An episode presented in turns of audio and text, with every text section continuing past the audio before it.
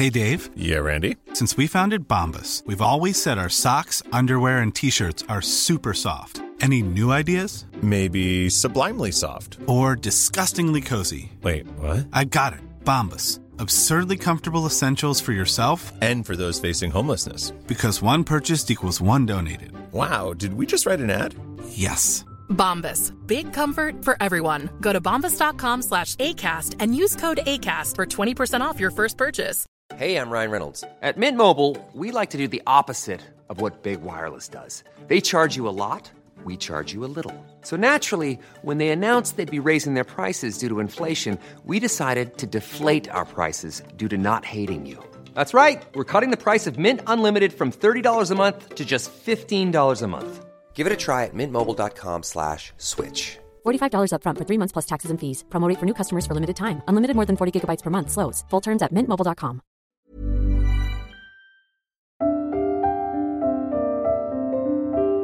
hope, heroism, and hedonism. Aspirational beauty, reading poetry, being in lock time, the time to be inspired. That's kind of what you hanker after when you're in confinement. I was hungry for beauty. I was hungry to express myself.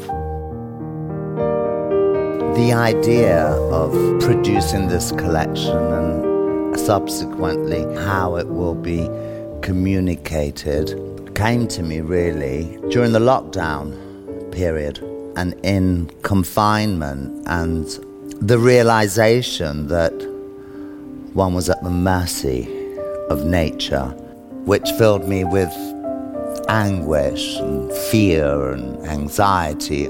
So I applied some learnings that I've had the good fortune to to be shown how to use in, in the past and there was kind of like a mourning period. Once I accepted that, I embraced this kind of unknown future with a vigor that I've not felt for some time. I guess this power within me, this feeling that nothing would stand in the way of the creative process, drove me.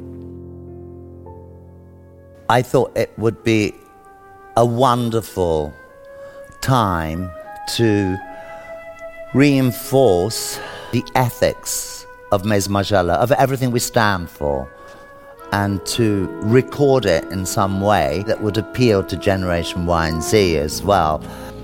And then the idea that the process work, which sometimes we're not all privy to it, the tarlatans, the toiles, the, the creative process, and how that becomes the final outfit in an artisanal collection. So I could illustrate where we stand on uh, sustainability or Recicla. I could perhaps illuminate by showing how I express myself through charity shop finds or the anonymity of the lining that has given so much to me and this house and it's so autobiographical. It's almost like how I felt when I came here. I wanted to be as anonymous as the lining.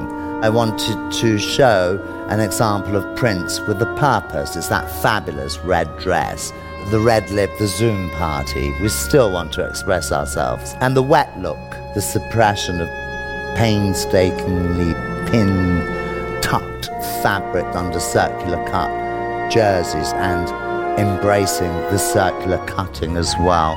My stance on gender, that you would see that, that people would actually see that I fit dresses on Anton and I fit suits on Nikki, it suddenly became very appealing to me as a form of communication. I mean, if this works as a blueprint, this could be a new way for Maison Margiela to communicate long term.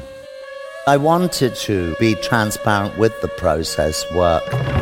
We discussed it with my teams. That's when the idea of working with Nick Knight came up because of our past relationship, continued relationship. He's a gentleman. So for me to embrace this whole idea, I had to do it with someone that I trusted. And then I knew that my team, who often follow me blindly, would know that if I trusted the situation, they too would trust me and they would feel comfortable. From the beginning of this collection, we have been recording, even in lockdown. And uh, after delivering the brief, um, I encouraged everyone to record themselves working from home, whether they were expressing 3D challenges in their garage or on their kitchen table or uh, on their terraces. And then, of course, when we slowly but surely came back to the house, then Nick advised on the most comfortable way for me to be recorded. I think the first 48 hours were a little bit, we were very conscious, but then he did it in a way that we very soon forgot it was fun at the beginning, and then actually we, I mean, we've been filmed by CCT cameras, we've been filmed from the buildings across the road or from the church. We've had GoPros. I don't know. I wonder if anyone's actually ever seen Couture filmed by GoPro, and for sure, never a GoPro on Gypsy on a dog in the fitting. it just occurred to me. The team and myself, we had GoPros on our heads, GoPros on our chest, bullet mics coming in from the window, re- recording kind of sentiments. There are all manners of, of drones flying in and out the fittings and around and above us. Thermal camera often used for military exercises. Filming the whole creative process using different applications, which was an amazing way of working because it could inform me how I could swatch and allocate fabrics to some of those outfits. So, along with that, so there's the story of the collection, and that's set within the story of a thriller. I rather like the grammar of a thriller to punctuate this story because I thought that would make it more appealing rather than John just doing like a masterclass. You know what I mean? Like, oh, yawn. And honestly, when you're researching a collection, it is like a thriller. You know, the dead ends or the things that you discover um, a- a- as you're researching. I wanted you to experience what it felt to be transparent in the creative process. It's like a violation. That's why the idea of being mic'd or bugged and recorded from the outside or filmed through cameras that you were unaware of. This very voyeuristic point of view. So, just to help me set the tone, it's a new medium for me working in this way, and I guess I'm uh, applying my love of theatre and film, you know, to, to the process. It was a movement called the New Romantics, um, which happened in London and coincided with the closing down of a theatrical costumier called Charles Fox. I believe it was in Endell Street or around there in Covent Garden. And of course, all the amazing students from St. Martin's at the time ran there, um, along with characters like Princess Julia, Steve Strange, Kim Bowen, uh, Melissa Caplan, and, and brought up everything that there was and kind of worked it into looks that they would wear to a club known as the Blitz, which was near Holborn. It was Thatcher's years. Again, we were feeling compressed, uh, suppressed. So, of course, this was a place for hedonism. And boy, did we see some looks in there. So these guys were aspiring to Jungle Jap, Kenzo.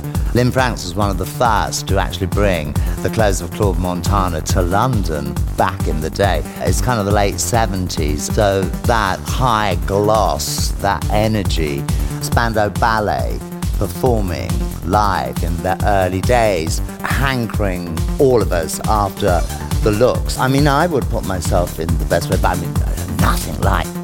Kim Barron would be looking like Queen Elizabeth I. Stephen Linard would look like a Russian emigre. They were ruling, but ruling. You can't imagine the looks. Amazing. I was very, very young. So I would kind of be a little bit annoyed. Plus, I couldn't go every week, I couldn't afford it. I had really thick, thick hair, uh, which I'd learned to blow dry myself and condition myself. I was blessed with gorgeous hair. So I had a wedge, very sassoon, kind of shaved undercut, and that fringe, which you know, it would be blow dried, and then I'd lie back on the bed and kind of brush it to get it all in the right direction, and then, yes, a little misty spray of something to keep it under control. And you just whacked it, and you whacked it left, right, left, right. That was kind of the look. So, trying to create that energy that I felt we could find through a further exploration of the Recicla, the idea of creating with what you could get your hands on. And also for me to show that the creative process and our, one of our beliefs in um, sustainability is to give an item another life, to not have to incur challenges with production or source material or the whole food chain, recycling, upcycling, then I discovered this incredible moment, early 20th century, and it happened just round round the corner from dans l'onzième. It was a dance that was, was quite masochistic dance called L'Apache. So it's something that happened around here where couples would dance, but in a very violent way. They would be thrown across rooms and through tables and you know, almost athletic, and there was rips in their clothes. There was a journalist who, there was some kind of street brawl on the street, knives and all that was going on, and, and he was reporting on it, and he was a fan of Native Americans, and so he called this dance, which was also adopted in America, L'Apache. La Pâche has informed the way we use Recicla and the memory of cuts. So it's informed the way we cut our charity shop finds. It's inspired by movement, by dance. And I suppose it's a further exploration of the décortiquer in another shape or form what it did was this wonderful shoulder line developed. That's my shoulder line of the season. What it almost looks like armor. The idea of whether it's a satin sleeve or a raglan sleeve, and then just from the nape of the neck to the shoulder, an incision that releases the shoulder pad and the top arm of the sleeve so it just falls off the shoulder. So you create an almost like pyramidical silhouette with the shoulders that are slightly falling off. Then the sleeve is disjointed from the sleeve head. So you start to break that coat down into these almost chivalrous proportions. All these pieces started their life as a classic staple from a menswear wardrobe a, a DB jacket, a single breasted jacket, a trench, a car coat, a man's coat, uh, you know, all staples of a gentleman's wardrobe. Um, and each piece would inspire us as to how we would cut it. At the same time, I had come across these amazing marble statues wearing a veil. They were so suggestive of fragility, vulnerability. They expose, they conceal. They're seductive and also sensual. There's a modesty to wearing a veil, hidden moral values. There's also a humility. They're associated with rituals of death, marriage, birth, communion, confirmation, the veil. Two sculptors, um, Antonio Corradini and Raffaele Monti. And these amazing depictions of heroes, heroines, with voilage, but all chiseled through marble. And this idea that you'd have this mass of marble and then that the artist had this vision and chipping away, chipping away to reveal this fragility. The craftsmanship is mesmerizing.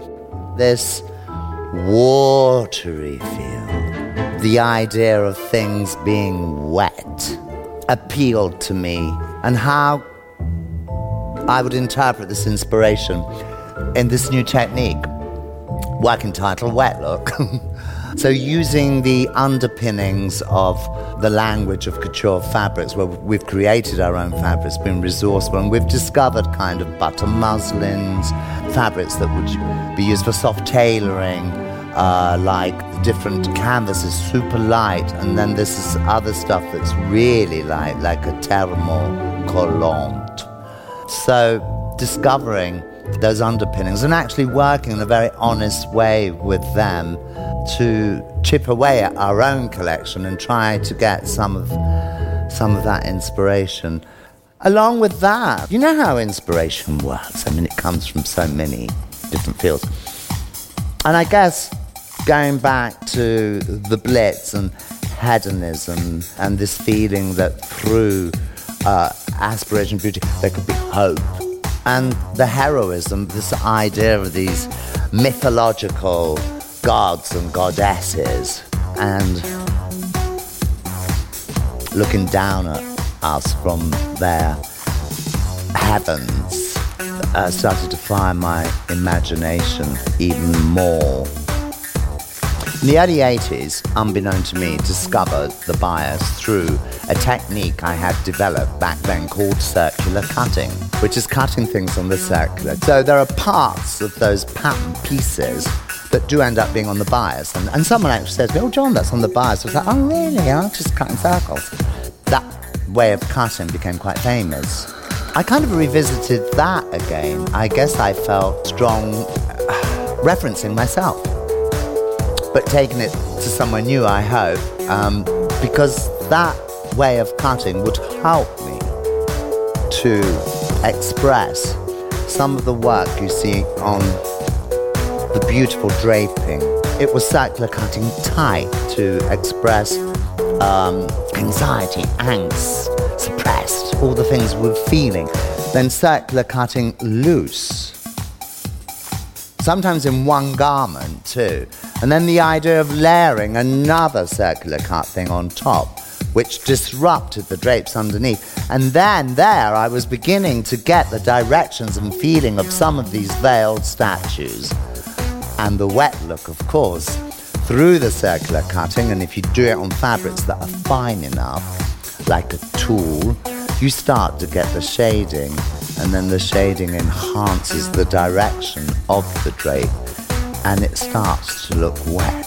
So that is a dress you put on and it looks like you've just come out of a wonderful orientalist bath or hammam or steam room or just stood under the most invigorating, rejuvenating waterfall. The prince prints with purpose. So we created a print that you could read um, over layers, and that the final layer would actually be a projection. So it was of the moment, ethereal, a magic, expressing movement over the volumes of the skirt. The First layer of the dress is like a digital red, and the second layer is red organza, and the final layer is black tulle. And on the two layers, we have red tape, and on the red tulle, we have this almost silver tape. And the two together create this kind of movement and refraction of light. And the final layer is a quote in Torchlight by James Baldwin. The ripping of fabric, the speed with which a piece of toile is ripped or silk or satin. The unrolling of fabric rolls, how they clatter and clamber on the table.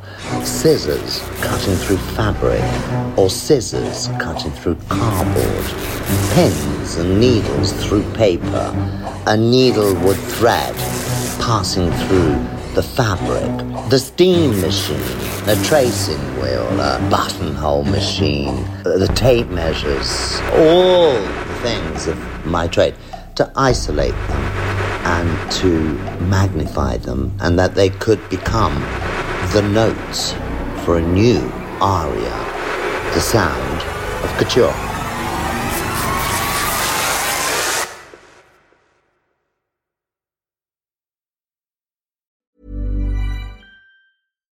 Deserves the best, and there's no better place to shop for Mother's Day than Whole Foods Market. They're your destination for unbeatable savings, from premium gifts to show-stopping flowers and irresistible desserts. Start by saving 33% with Prime on all body care and candles. Then get a 15-stem bunch of tulips for just $9.99 each with Prime. Round out Mom's menu with festive rosé, irresistible berry chantilly cake, and more special treats. Come celebrate Mother's Day at Whole Foods Market. Planning for your next trip?